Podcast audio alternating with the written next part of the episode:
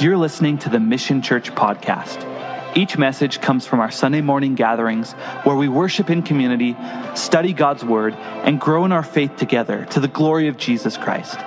The Mission Church is committed to helping each person belong and believe and to equip them to embrace the call of God upon their life. We pray these messages will build your faith and encourage you today. Uh, and we're going to pick up right where we left off last week. Open up to Matthew 26. Now we're going to start right in verse 61, right in the middle of that second trial, just to get the little flavor for where we're going. And uh, if you're there, give me a big amen. Matthew 26, 61. So this is the Sanhedrin. Again, it's the supreme court of the land. It's the highest court in Judaism, right? And uh, uh, here they're gathered together, and they don't have witnesses. They're looking for witnesses, which is messed up. They're not supposed to be prosecuting. They're supposed to be judging. And they have these two false witnesses that stand up, verse 61, and they say, this fellow, speaking of Jesus, said, I am able to destroy the temple of God and to build it in three days. We looked at this last week. Jesus never said that. They're trying to bring a charge that Jesus is trying to destroy the temple. Jesus never said, I'm going to destroy the, the temple. He said, You're going to destroy the temple. And he was referring to his body. And he says, And when you destroy it, I will raise it up. I'll resurrect from the from the ground in three days. Resurrect from the dead. Um, verse 62. And the high priest arose and said, What is it that these men testify against you? But Jesus kept silent. And the high priest answered and said to him, I put you under oath of the living God Tell us if you are the Christ, the Son of God. Christ is the word Messiah. Tell us if you are the Messiah, the one that was prophesied in all of scriptures. Tell us if you are the Messiah and the Son of God, because Jesus had been professing to be the Son of God. And uh, now he puts Jesus under the oath of a living God, under the order of the high priest. And the law, uh, Jesus can't break the law. The law says you have to answer. And so Jesus answers. And look what he says It is as you said. Nevertheless, I say to you that hereafter you will see this, excuse me, see the Son of Man uh, a term in the Old Testament for the Messiah. You will see the Son of Man, me, the Messiah, sitting at the right hand of power and coming on the clouds of heaven. Uh, this was a prophecy from Daniel chapter 7 and from the Psalms about the Messiah coming to rule and to reign on the earth and to judge all wickedness. Jesus is saying, Yes, you're correct. I'm the Messiah, and you're not going to see me again until you see me coming to rule and to judge you for the wickedness. Wow. Verse 63, uh, excuse me, verse 65. Then the high priest tore his clothes, saying, He has spoken blasphemy. What is blasphemy? What is blasphemy?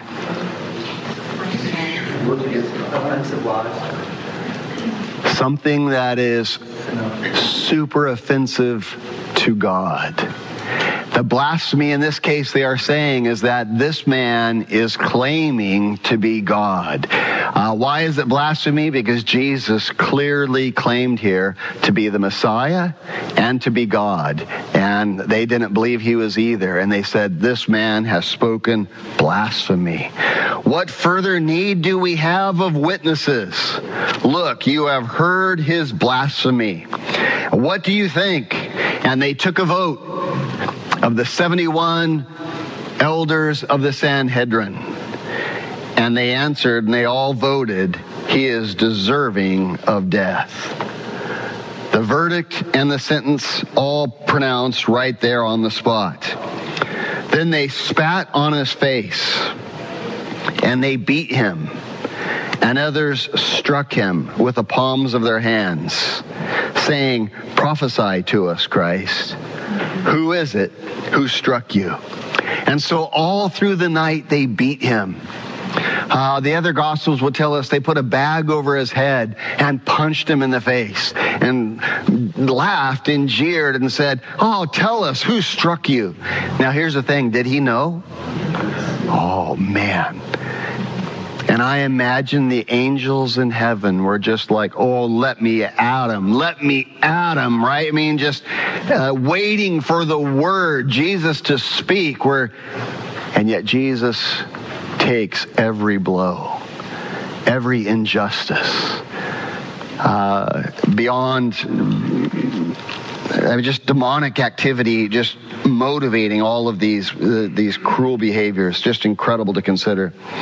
Um, and so now we move in uh, now to uh, this you know next section, which really uh, looks at Peter's life, uh, you know, what's going on with Peter behind the scenes.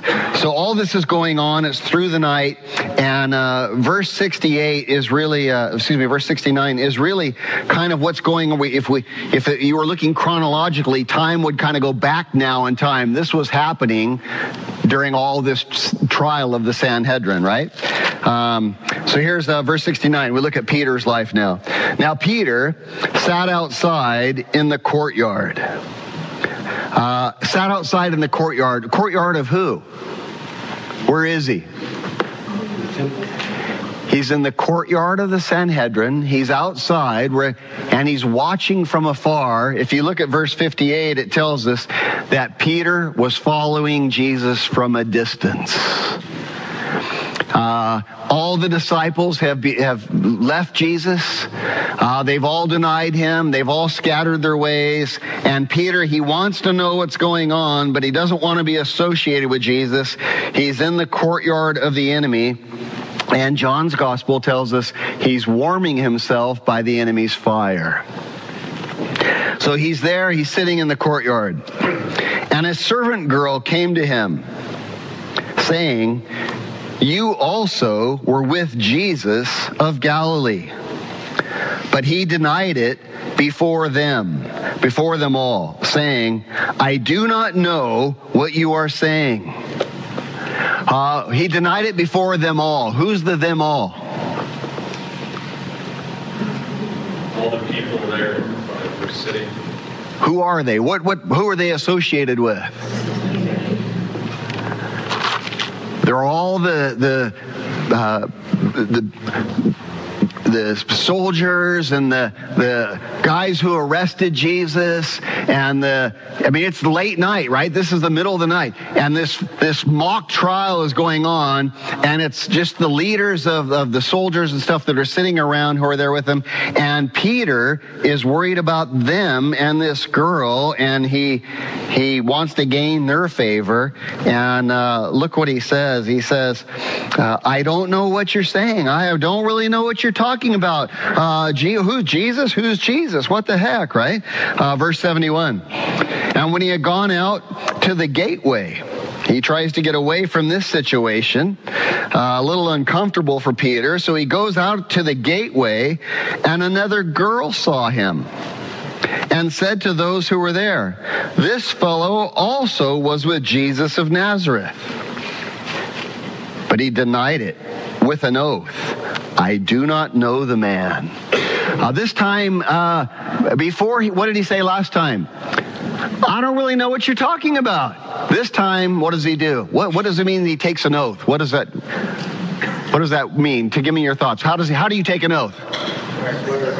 I swear. Exactly. I swear. I don't know this man. Interesting, right? And we see a progression here. Look at this next one. Uh, and when he had gone out, the uh, where did I leave off? What verse do we leave off? 73. Thank you. A little later, those who so some time passes. A little later, I don't know if it's an hour or don't know how long. A little later, those who stood by came up and said to Peter, Surely you also are one of them, for your speech betrays you. Uh, I don't know if that was his accent or the quality of his words, but they noticed you sound like a man who's been with Jesus. Then he began to curse and to swear. Uh, curse, we know what that is. Uh, bad language. Swear, taking oaths. I swear to God, I don't even know the man. And immediately the rooster crowed. And Peter remembered the word of Jesus, who had said to him, Before the rooster crows, you will deny me three times. Let me hear you read these words out loud. So he went out and wept bitterly. Wow. Brokenhearted. Goes out and weeps bitterly. Oh, what did I do? Oh, I've been there. I've been there. I want you to notice the progression of Peter's sin. Did you see it? Did you notice it? Notice the progression of Peter's sin. Why do I want to focus on this? Well, it's not for the sake of saying, Peter, you're such a loser. It's for the sake of what? Understanding my own ways and how sin creeps in in our lives. I want you to think, where did the progression of Peter's sin, where did it start? I would present to you, it started with pride. How so? Jesus said, All of you are going to deny me tonight. And he said, Not me. I am a really good Christian. I'm a really good man. I do the right things. I pride myself on doing the right things. Jesus, even if all these deny you, I will never deny you. Whoa, what is happening? It started with too high view of self. Sometimes we read, don't we, of these uh, leaders and religious leaders who have fallen uh, to uh, various sins. And we look at it with disdain, and rightfully so. It's a, it's a black eye for Christianity. But let's be careful that we're not thinking what? Like we're beyond that? Uh, Peter thought too highly of himself. And that was the first sin that brought, uh, brought him uh, to this place of denying Jesus. What was the second one? I would present to you, it was prayerlessness. Prayerlessness. Jesus said, Hey guys, come with me. Specifically, you, Peter, Peter, James, and John, you three come with me even closer. And I need you to pray lest you enter into temptation. Pray with me. There's some heavy things about to go down. And instead of praying, what did Peter do? He slept. And prayerlessness was the second step of Peter's downward spiral into his uh, his denial, into his sin. Uh, prayerlessness. Uh, it is so important that we pray. Uh, one time, the disciples uh, uh, had a, a, a, dad that came to excuse me, the, yeah, the, a dad that came to Jesus and Jesus, my my son is demon possessed, and I brought him to your disciples, and they weren't able to do anything. And Jesus said, Bring him to me. And Jesus cast out the demon and healed the son. The son had incredible, you know, problems. He was uh, tormented, and he's healed right in front of this father. And and uh, the disciples come to Jesus and they said, "Why weren't we able to cast him out? Why weren't we able to help this child?" And what was Jesus' answer? This kind comes not out but by what? Prayer and fasting. There are some issues in your life that require us to be prayed up fasting to deny our flesh, not giving in to its desires, to have discipline over the flesh so that we can walk in the center of God's will. And it requires prayer and fasting. But when are you supposed to fast and pray? Uh, not the moment that the demon's in front of you. Well, hang on, I can't cast out the demon yet. Uh, sorry, uh, Isaac, I've got to fast and pray. Uh, no, it doesn't work that way. That fasting and prayer should have been done when? Long before, long before. And Peter, not praying when he should have been praying, now falls into temptation. And we see the, the progression of Peter's sin. The third thing that we see in Peter is he's following Jesus from a distance. Calamity is awaiting us the moment that we follow Jesus from a distance. We cannot follow Jesus from a distance. He is following from a distance. He is saying, Well, I still care. I still believe. I still want to love Jesus, but I'm going to do it from far away. Problem. Problem. And it always leads to the next problem of progression of sin is seeking comfort from the enemy's camp. Seeking comfort from the enemy. John's gospel, as I mentioned, tells us he warmed himself by the enemy's fire. And when we are following Jesus from a distance, that is always the next step taking comfort in alcohol, taking comfort in pornography, taking comfort in materialism, in the things of the flesh, trying to find comfort in the enemy's camp. It never, ever works. And we see the progression the next step of Peter's uh, sin, it goes from taking comfort with the enemy to capitulating faith. Notice what he said. You're one of his disciples, aren't you? And what did he say? The first denial? I'm not sure what you're talking about. Oh, Jesus? Uh, what do you mean? Jesus? Hmm right? There's this, it's not a denial per se, but it's a capitulation. It's not standing firm saying, Yes, I am, and come what may, here I stand. It's going into the office and the discussion turns on something that you know is against God's will. And instead of taking a stand, we just say, well, whatever. I'll pretend like I didn't really hear or didn't really know. It's capitulating faith. Not taking a stand for what we know is right. And where does that lead? Well, it leads ultimately to the utter denial of Jesus. I swear to God, blank, blank, blank, blank, I don't know him. How did that happen? Not all at once. Not all at once. It was a progression. And it started with what, church? A high view of self. Pay attention. We think we're so spiritual.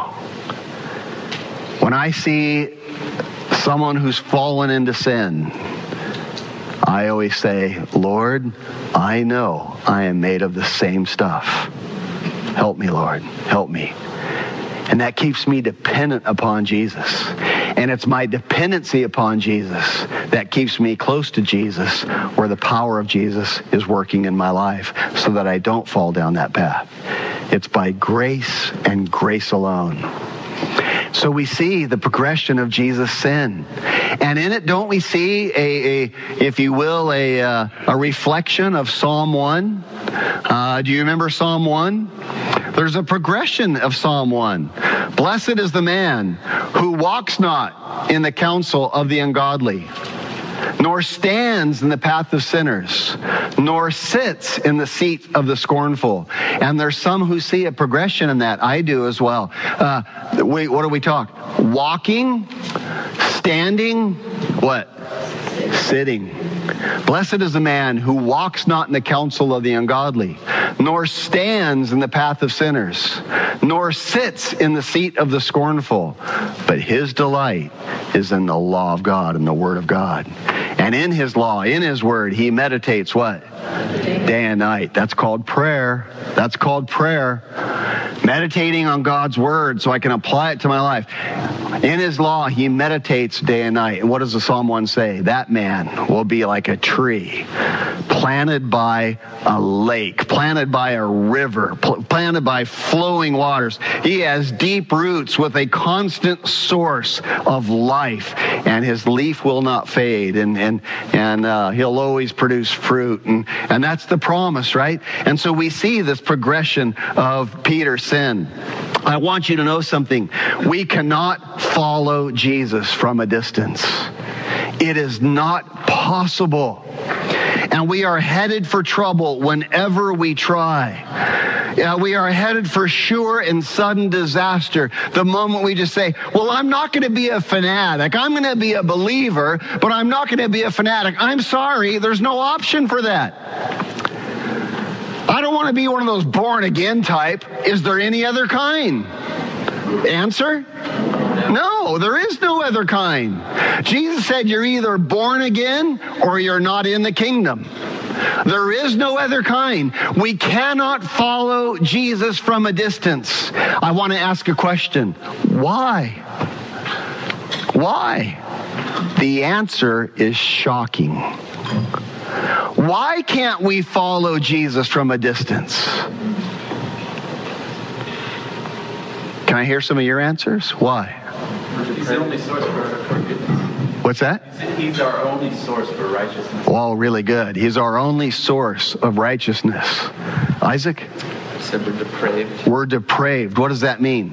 uh, means that yeah we have uh, we were born into sin we have nothing This man's a young scholar of God's word. I'm so, I mean, he's leading a Bible study here Monday mornings at the church at 5 a.m. through the book of Daniel. I just love watching God work in this life. And both of you have nailed the answer perfectly. The reason that we can't follow Jesus from a distance is because we're totally depraved. We are radically sinful. The only goodness that is in us, we are not basically good people. You know what we basically are? Selfish, prideful, arrogant sinners. That's who we are. And the ra- sad reality is we are so prideful, we don't want to believe that. We don't believe that. We are so prideful. We think we're, we're so amazing that we will not believe that we are totally depraved. But the Bible tells us that we are. We are totally depraved. And the Bible is clear about it. If you don't believe me, here's a verse from the Apostle Paul. And if this is true for the Apostle Paul, how much more us? Look what Paul says, Romans 7. Let me hear you read this. This is Romans 7 18. Uh, a thundering voice. Let me hear you read it together. For I know that in me, that is in my flesh, dwelleth no good thing. For to will is present with me, but how to perform that which is good, I find not. Uh, those parentheses that is in my flesh are not my parentheses. Those are in the scripture, right? I didn't add those. And Paul is saying, I know that is in me. Uh, he means I am in my body, my, my, my, my personal life. Me as a man apart from God dwells what? No good thing. I want to be selfless, but I have this problem. I'm always thinking about myself. I want to put others first. My problem? I always put me first. I want to be kind, but someone cuts me off. I want to love my neighbor at myself, love my neighbor as myself, but I've never loved my neighbor as much as I've loved myself. It's just not in me. It's called a sin nature. And it means it's our nature to sin. And that's who we are. That's who we are. This is our nature. Uh, Isaiah 64 uh, makes it even more emphatic. Look at this verse. Let me hear you read out loud. But we are all like an unclean thing, and our righteousness are like filthy rags. That word almost looks like a misspelling, doesn't it? Uh, what does it say is like filthy rags? Our righteousness, our righteousnesses, uh, that's a tongue twister. Our righteousnesses are like filthy rags. We would think our sin is like filthy rags. What does the Bible just tell us right there? Even our good works are as filthy rags. And the word filthy rags, I don't mean to be overly graphic, but the, the author used this, this term that meant a menstrual cloth. Uh, or even our good works are really a dirty mess, right? Uh, um, we're all like an unclean thing. Uh, uh we do something nice for somebody, and what do we want? Recognition, recognition. And even our righteous, even our good behaviors are corrupt. Uh, Jesus said it this way. Look what Jesus said. This is in Mark 7:21. Uh, Jesus said it this way. Let me hear you read. For from within, out of the heart of men, proceed evil thoughts, adulteries, fornications, murders, thefts, covetousness, wickedness, deceit, lewdness, an evil eye, blasphemy, pride, and foolishness. All of these things come from within and they defile a man. Where did Jesus say all that comes from? Tell me how you really feel, Jesus. Right? Look what he says. Look what's inside of us evil thoughts, adulteries. If adultery begins in the heart, how many of us have committed adultery? Raise your hand, raise your feet, raise your pig toes, raise everything you got, because we're all guilty, right? Uh, and look, you know, oh, I hate that guy. That's a murder. Yeah, uh, I mean, we're we're a mess. And Jesus says these things come from the heart. Uh, apart from Jesus, you and I are empty casings. Apart from Jesus, you and I are spiritually dead. Apart from Jesus, you and I are hollow molds just empty shells. I want to take you back to creation when God made man. Do you remember what God, the Bible says? God formed man from where? From the dirt, from the dust of the ground. And it's interesting, uh, the same 17 trace elements that are in the soil magnesium, phosphorus, zinc, etc. The same 17 trace elements in the soil, guess where they are? They're what you're made of. Science has discovered thousands of years later that what the Bible said was actually right. God made man from the dust of the earth, but he did not become a living being he did not become spiritually alive until, until God breathed into him the breath of life. You and you alone receive the breath of God. The word in Hebrew and in Greek, both languages, it's the same word, breath and spirit. God put his spirit into Adam, and then Adam became alive. We on our own are empty casings, empty shells. And we know it, man. We see it. We go through life and we grope around in the darkness, going through life, just looking for something to fill this empty hollow that is within us. It's why that we are trying to prove our worth all the time. Because we're empty and we're trying to be satisfied. Only the Spirit of God dwelling in us can fill this empty hollow. And so we walk around and we give ourselves a title. I'm a CEO. I'm a CFO. I'm a JYXYO. I'm a MD. I'm a DR. I'm a. What are we doing? We're trying to find purpose in life somewhere to fill this empty hollow. Jesus says, I'll do better than that. Take on my name you are a Christian. You are me. You are my spirit dwelling in you. And this is what he, he desires for us. Uh, uh, we discover this this emptiness. Uh, think about when you discovered it. Uh, that you when, when did when did you become aware that we had? I'm like, I need to be something. I need. It really happens about at, at our adolescence sometime around our adolescence, we discover I'm an empty shell. We become aware. And what happens? Well, we try to get, it's high school, man, and we try to make, we try to become something. And so we get into sports and we want to be the BMOC or we want to be the cheerleader. We want to be the prettiest girl. We want to be the best quarterback. We want to be the guy who hits the most home runs. And what are we doing? We're realizing that we're an empty shell and we're trying to fill it with success and, and with social acceptance from our peers and trying to make people think that we really are something as we're trying to fill this emptiness. After high school, what happens? We go off to college. And we realize, wow, I didn't make it as high as I hoped in high school, maybe. I wasn't the, or maybe you were, I don't know. I wasn't. Uh, and so what do we do? We go off to college and we try to fill it with hedonism just sensual pleasures. Maybe I can fill it with partying and with sex and with just all the hedonism the world has to offer. And that doesn't work.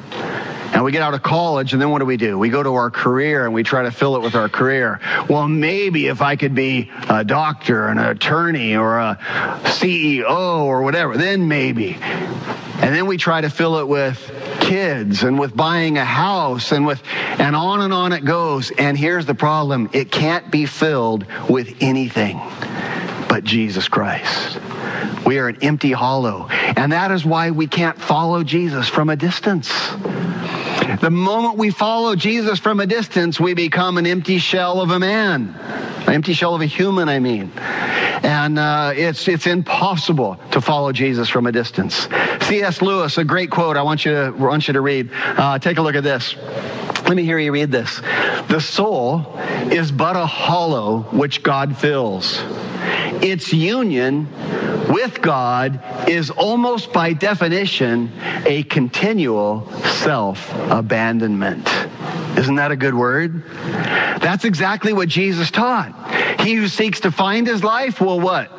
Lose it. But he who loses his life for my sake will find it. What's that? No, don't get your identity from being a CEO. Don't get your identity from having a really nice house, from hitting the most home runs, for being the prettiest girl, for being the smartest woman attorney in California. Don't get your identity from that. Die to all that. Draw close to me, and I will give you life.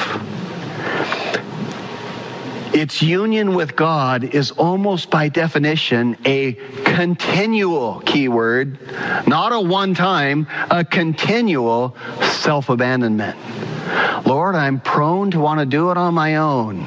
Lord, I know I'm nothing without you. Here I am, Lord. Save me. I want to walk with you today. Uh, so, so good to know that we hold on to these things, right? Uh, we are molds and we're looking for something to complete us. And the only thing that can is God Himself. It's what we were created for. Uh, another uh, quote for you from Malcolm Muggeridge. Uh, Malcolm Muggeridge was a prolific British journalist uh, around the time of uh, the Second World War. And uh, look what he says in this quote right here. Let me hear you read this. I can say that I never knew what joy was like until I gave up pursuing happiness. I never cared to live until I chose to die. For these two discoveries, I'm beholden to Jesus. Here was a guy who was really sharp, prolific. He really, as a young man, really wanted to pursue communism, thought communism was the answer. Uh, went to the Soviet Union and lived there for a while and realized, well, communism doesn't work. And he came back uh, with broken dreams and disgruntled and looking for life, and he finds it in Jesus Christ. Uh, Peter is trying to follow Jesus from a distance, and I want you to know it is impossible. It's just impossible. It's not difficult. It's impossible. Peter might be might as might just as well be trying to create his own oxygen to breathe. It's impossible. If God doesn't provide it, you die. You suffocate, right? You it's it's impossible. And uh, look what happens here. Oh, just painful to watch. The rooster crows. The rooster crows. And what happens when the rooster crows? Peter's spiritual bankruptcy is exposed. And he goes out and he weeps bitterly. No doubt Peter asking himself, why am I so messed up? Oh my gosh. He said I was going to do this. I was so prideful. I thought, no way. And here I am. Oh, why am I so messed up? Why am I so empty? How did I get in the spot? What do I do now? I'm all alone. How did I get here? How did this happen? Answer? You tried following Jesus from afar. You thought too highly of your own righteousness.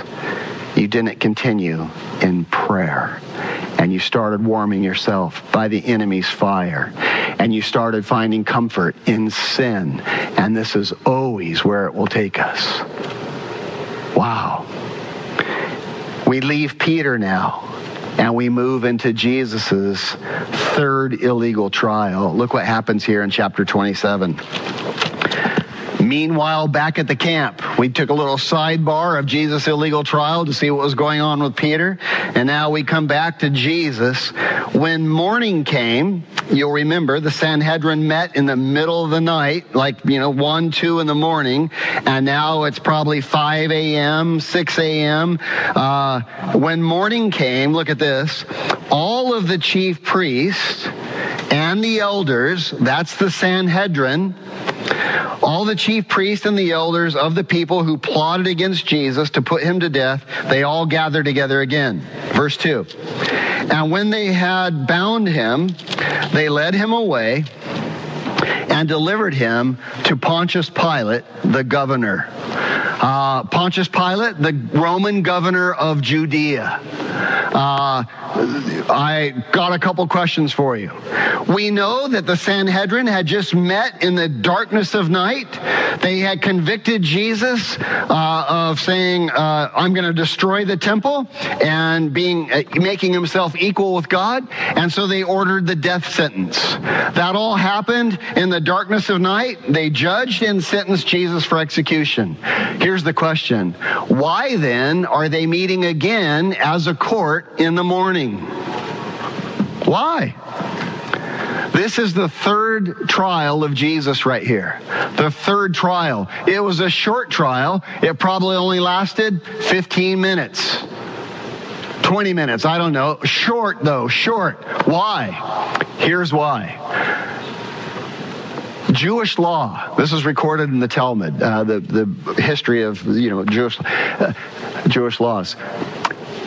Jewish law said that when the Sanhedrin met, met, they had to meet in public and they had to meet during regular business hours to ensure that nothing was done in secret to ensure a fair trial. It would be illegal for them to do anything else. When did they meet? In the nighttime. Was it in public? No. No, it was in the middle of the night. And so to be legal, they have to convey in the morning the, jur- the decision's already been made, the verdict has already been given, and they just have a little uh, fake courtroom. Okay, court's in session, guilty, sentence them to death, bam, done, and they send them off to Pilate. Uh, next question. Why do they send him off to Pilate? They've already convicted him. They've already decided his sentencing. He's going to be killed. Why send him off to Pilate? Here's why. The Talmud tells us that in 6 AD, the Romans took away the right for the Sanhedrin to issue capital punishment. They could not issue capital punishment. They took that right away from them. When uh, Jerusalem became a province of Rome, 6 AD, uh, the uh, Rome took away that right from uh, the, the, the Jewish Sanhedrin Supreme Court. And so now they have to get Pilate involved to carry out the sentencing. Now, um, there are some exceptions. Uh, Rome held this law uh, fairly loosely. They gave them some liberties, and we see that, like at the stoning of Stephen, right? Uh, the Sanhedrin stoned Stephen there, right on the spot. The woman caught in the act of adultery, right? They held it fairly loosely with the Sanhedrin. They did give them some liberties, but Jesus was really popular. And Jesus was really high profile. And if the Sanhedrin would have stoned him, there would have been a riot, and Rome would have come down and taken away all of the Sanhedrin's power. So they had to send Jesus to Pilate. Uh, does it make sense? And so this was the third trial. It was short and sweet. Uh, and uh, now, uh, you know, they send Jesus off to off to Pilate. um, and now, meanwhile, the uh, uh, the story flips back to Judas now. Uh, we leave Jesus' third trial, and now we go to Judas. Uh, verse 3. Are you there with me? Are you tracking? Then Judas, his betrayer. Everybody say his betrayer. What a way to be remembered. When you just think of the name, nobody names their kid Judas now. Why? Association, man. That guy was wicked. That guy was uh, crazy, sad, right? Judas, his betrayer. Seeing that he had, seeing that Jesus had been condemned. Say these next words with me. Was remorseful. Why? Why? And he brought back the 30 pieces of silver to the chief priest and to the elders, brought them back to the Sanhedrin that had just met. Why did he do that? He says, Listen, I've, be- I've sinned. What I did was wicked. I've betrayed innocent blood. And they, that's the Sanhedrin court, said, What? What is that to us? You see to it. Here we see the Sanhedrin has lost their position, their God given position, to make sure that justice was carried out in the land. They do not even care about justice. They're just trying to protect their own religious powers and position. And Judas is grieved. Why is he grieved? Well, here's why. He has seen Jesus beaten to a pulp. It's early morning. Jesus' face is swollen and bruised, and black eyes, and broken noses, and uh, just marred, right? Just marred. And Judas goes, Oh man, I never meant for this to happen. What did you mean to happen, Judas? It wasn't about the money. He gives the money back. What was it about? Here's what it was about Judas was following Jesus for a position of power and influence. He thought Jesus was the Messiah. He believed Jesus was the Messiah. He saw all the healings. He saw the blind seeing. He saw the lame walking. He saw the deaf uh, have their their their uh, hearing restored. He saw the, the the cripple rise up and walk. He saw all of it. He saw Jesus command nature, and nature obeys. He saw the demons being. He saw. He knew Jesus was the Messiah, but it never touched his heart. He was only following following because he wanted a position of power himself, sitting at the right hand of Jesus.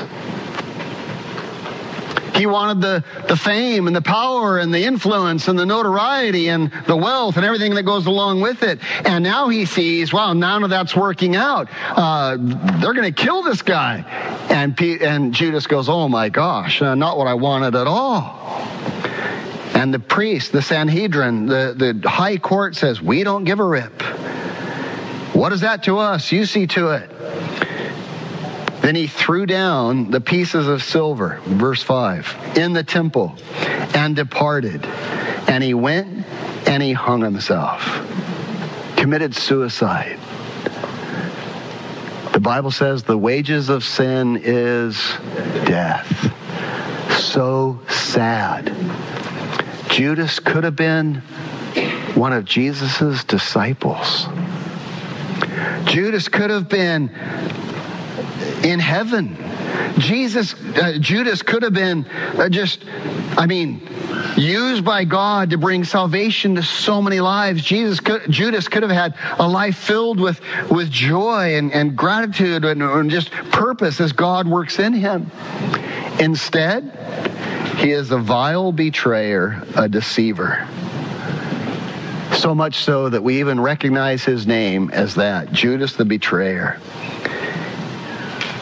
And Judas, where is he now? Where is he? He's in Hades, waiting eternal judgment before the great white throne of Jesus Christ, where he will be sent to a lake of fire for all eternity. There is weeping and gnashing of teeth. Judas is in misery. Why? All because he would not make Jesus his Lord. All because he would not make Jesus his Lord. I want you to know something. I don't want anyone to miss this point. Religion, your religion, is vile to God unless Jesus is your Lord. I don't care what religion you practice. You might be a theo, uh, just a, a biblical theologian. You might be the pastor of a church. You might be preaching right now. But if Jesus isn't your Lord, your religion is vile to God. Lord, what does that mean? It means I die to myself and I present myself to your service, Lord. I die to doing things my way, I do things your way. That's what it means to make Jesus Lord of our life.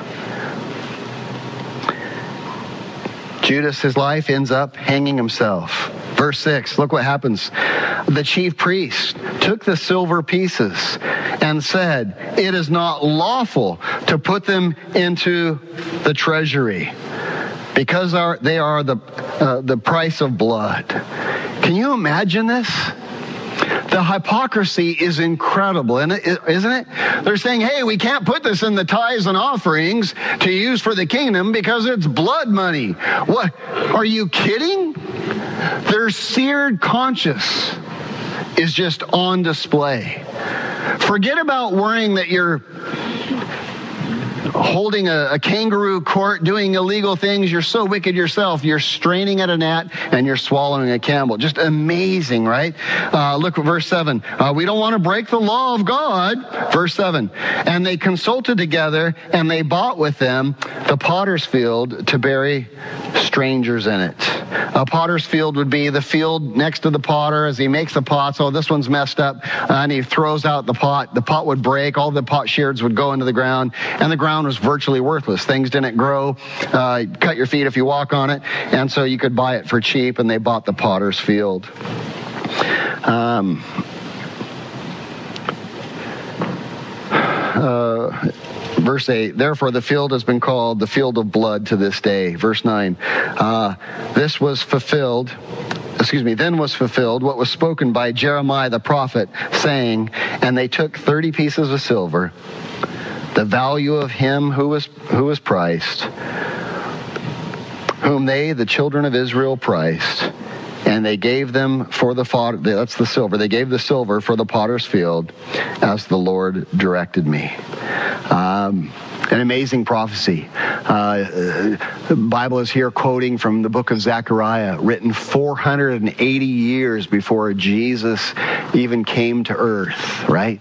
400 years prior, the Bible prophesied this. Let's look at the verse. We looked at it a few weeks ago, but it's worth looking at. Look at this. For, let me hear you read it. Uh, this is God speaking to the prophet uh, uh um, uh, Zechariah, and uh, God says, Zechariah, this is what I want you to do. So I said to them, If it is agreeable to you, give me my wages, and if not, refrain. Uh, here's a, a prophecy of Jesus, and here's what God is saying. What do you think my son is worth? How much do you think God in the flesh is worth? Would you put him in the most beautiful suite that you have? Would you worship him and, and just have all the world come and bow before him? Would you have concerts to worship him and to praise him and to exalt him? What would you give for him? And their answer? Well, they weighed out for my wages 30 pieces of silver. That's what they thought Jesus was worth. Uh, let's go on. And the Lord said to me, Throw it to the potter. That princely price they set on me. How did God feel about that 30 pieces of silver that he was betrayed for? That's what I'm worth? Are you kidding me? Throw it to the potter. So I took the 30 pieces of silver and threw them into the house of the potter, excuse me, into the house of the Lord for the potter. And here we see 480, now 500 and something years later, it being fulfilled literally to the T. Uh, the power of God's word, right? I mean, again, the sovereignty of God over all of it. Um, and so here we see this, uh, you know, this issue going on in Peter's life, and now we see what's going on in Judas's life, and now we see what's going on in the uh, in the Sanhedrin's, the high priest's life, and it all says this: our religion is vile to God unless Jesus is our Lord. Uh, it's just the folly of vain religion, right? Uh, may we take that to heart. Now we move to the fourth trial of Jesus in verse 11, uh, where Jesus now goes before Pilate. This is the fourth trial, fourth illegal trial of Jesus. Verse 11. Now Jesus stood before the governor. Uh, that's Pontius Pilate, right? The Roman governor of Judea. Uh, and the governor asked him, Are you the king of the Jews? And Jesus said to him, It is as you say. And while he was being accused by the chief priest and the elders, he answered nothing. So here's the here's the picture. Here's this fourth trial. He's there before Pontius Pilate, the Roman governor. And all the Sanhedrin are there, uh, they're just jeering and pushing and, and trying to pressure Pilate. He did this, and he did this, and he did this. And they're putting pressure on Pilate. And Jesus, excuse me, Pilate talks to Jesus, and Jesus responds, What? Nothing. Nothing. Pilate said to him, verse 13, Do you not hear how many things this Sanhedrin High Court is testifying against you? Uh, loose paraphrase, dude, you better speak up. They want to kill you, right? But he answered them not a word. So the governor marveled greatly. And uh, this was Jesus' fourth trial. Uh, the story is really better told in Luke. Flip over to Luke chapter 23. I want to take a look there and we get more detail there of what happened. Luke 23. Tell me when you're there.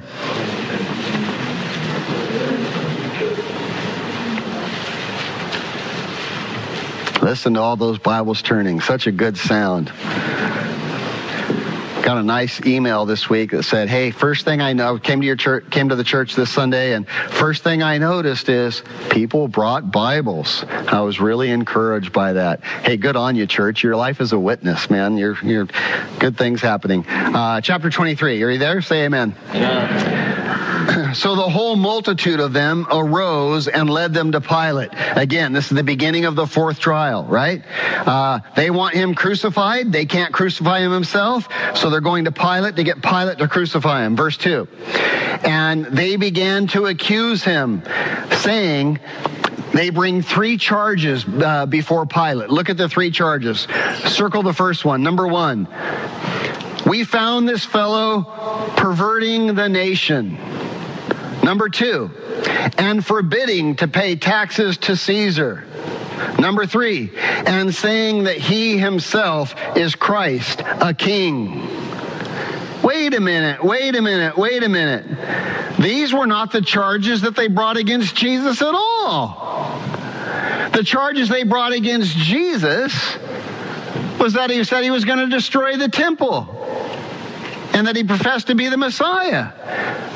Now they're changing the charges completely. Why are they changing them? Because Pilate would care less about the charges they charged him for. And so now they just invented what? Three brand new charges that they bring against a Roman court for the things that a Roman court would care about. He's perverting the nation of Rome. He won't pay taxes to Caesar, and he says he's the king. Would that bother Rome? Yes. What are the what are the what is the Sanhedrin doing? Are they making sure a fair trial is going on, or are they pandering to whatever Pilate wants to hear? Right? What they think Pilate will want to hear. Can you believe how wicked and illegal now this fourth trial is? Incredibly illegal. Pilate answered him, saying, "Are you a king of the Jews?" And he answered and said, It is as you say. I want to give you the full gamut of what is uh, actually happening here. And for that, I want, want, to look at John 18. You don't have to turn there. I put it on your screens for you. Uh, this is the discussion between Jesus and Pilate. Look at this. Uh, they led Jesus from Caiaphas to the praetorium. A praetorium was a Roman judgment hall, right? And it was early morning, but they, that's the Sanhedrin, they themselves did not go into the praetorium lest they should be defiled because it was a Gentile court. Don't want to defile ourselves. It's Passover. Can you see the hypocrisy? It's astonishing. They're, they're, they're lying to kill the Messiah, and yet they don't want to defile themselves by going into a Gentile court and become unclean clean, crazy, uh, you know, religion is just nauseating. Um, so they might eat the Passover. Rest of the verse. Read with me. Pilate then went out to them and said, What accusation do you bring against this man? They answered and said to him, If he were not an evildoer, we would not deliver him up to you. What kind of answer is that, right? Pilate said to them, You take him and, ju- and judge him according to your law. Keep going. Therefore, the Jews, that's the Sanhedrin court, said to them, It's not lawful for us to put anyone to death. You took away that right from us, right? That the saying of Jesus might be fulfilled, which he spoke, signifying by what death he would die. Here's what that means. If the Sanhedrin court was going to issue capital punishment, it would be capital punishment by stoning. But that's not how the prof- Bible prophesied the Messiah would be killed. How did the Bible prophesy the Messiah would be killed? So for that to happen, it had to be through Rome. Uh, that's what this verse is saying right here. Uh, let's go on. Then Pilate entered the praetorium, the judgment hall, and again called Jesus and said, Are you the king of the Jews? And Jesus answered him, saying, Are you speaking for yourself about this? Or did others tell you this concerning me? Great answer, Jesus. What's Jesus saying? Pilate, you're asking if I'm the king of the Jews? Do you care? Or are you just doing your job? Because it's going to affect the way I answer you. Are you asking from the heart? Or are you just going through the motions? If you want Jesus to reveal himself to you, you cannot just go through the motions. It has to be from the heart. Uh, let's go on, rest of the verse. Pilate answered, Am I a Jew? Am I a churchgoer? Uh, your own nation and your chief priest have delivered you to me. The Sanhedrin's delivered to you to me. What have you done? Jesus answered, My kingdom is not of this world. If my kingdom were of this world, my servants would fight, so that I should not be delivered to the Jews. But now, my kingdom is not from here. Jesus is saying, Oh, you said right that I'm a king, but my kingdom is way bigger than this little puny kingdom. Uh, this isn't my kingdom. Pilate gets the message. Look what he says. Therefore, Pilate said to them, Are you a king then? Jesus said, You said rightly that I'm a king. For this cause I was born, and for this cause I have come into the world. What cause was that? To die for the sins of the world on a cross. For this purpose I came, Jesus said, that I should bear witness to the truth. Witness to what truth? That your righteousness is like filthy rags and you need a Savior to die for you. and that God so loves you that he would do that. He would take, he would become a man, take on that sin himself, and die on the cross for you. I came witness, I came to bear witness of this truth that you're a sinner, destined for hell, and you need a Messiah to pay the penalty of your sin. I came for a witness of that truth. Wow. Pretty, pretty good Bible study with Pilate, huh? Jesus and Pilate. Uh, everyone who is of the truth hears my voice. Wow, so profound. Everyone who is of the truth hears these words and goes, Oh Lord, be merciful to me, a sinner. Please save me, Jesus. I believe that that's who you are. I believe that you died on the cross from, from in my place. Give me your righteousness as a free gift. Everyone who is of the truth hears my voice. And Pilate said, What the heck is truth, man? I've been looking for it my whole life. I can't find it. And when he said this, he went out and said to them, I want you to know I find no fault in him at all. Let's go back to our passage in, in, uh, in Luke, and we'll finish up right here. We're on verse 4. So Pilate said to the chief priest and to the crowd, I find no fault in this man but they were more fierce, saying, He stirs up the people, teaching throughout all of Judea, beginning in Galilee to this place. And when Pilate heard the word Galilee, he asked if, the, if Jesus was a Galilean. And as soon as he knew that he belonged to, the, to Herod, to Herod's jurisdiction, he sent him to Herod who was also in Jerusalem at the time. And uh, so here we now move into the fifth trial of Jesus. What's Pilate doing? He's trying to say, man, I want a way out of this. But here's the problem. Instead of standing for truth, he's trying to take the politically right way out, trying to appease everybody. And here's what happens when you try to appease everybody, you will offend God. You cannot please God and be a man pleaser, and you have to decide who's your audience. Do you want to please man or do you want to please God? You can't do both. It's a sin, it's a snare to be a man pleaser. Now we move to the fifth trial. We'll wrap up on this. Just a couple more verses, we're done. Uh, verse 8. Now when Herod saw Jesus, he was exceedingly glad, for he had desired for a long time to see him, because he heard about the many things about him, and he hoped to see some miracle done for him. Why does Herod want to see Jesus? Entertain me. Show me something powerful. I'm getting bored with all my entertainment. I'm getting bored with HBO and Showtime and going to the movies and going out to dinner. I want to see some entertainment now on Sunday when I go to church. Just let's have a performance. We cannot come to Jesus with wrong motives. Jesus will not perform for you. I want you to know that. He's not a performer. He calls us into a deep and abiding relationship with him. But he's not a, a he's not a not a circus toy. Verse 68. No. Where'd I leave off? I actually lost my spot. Where are we? Oh, thank you. Apologize about that.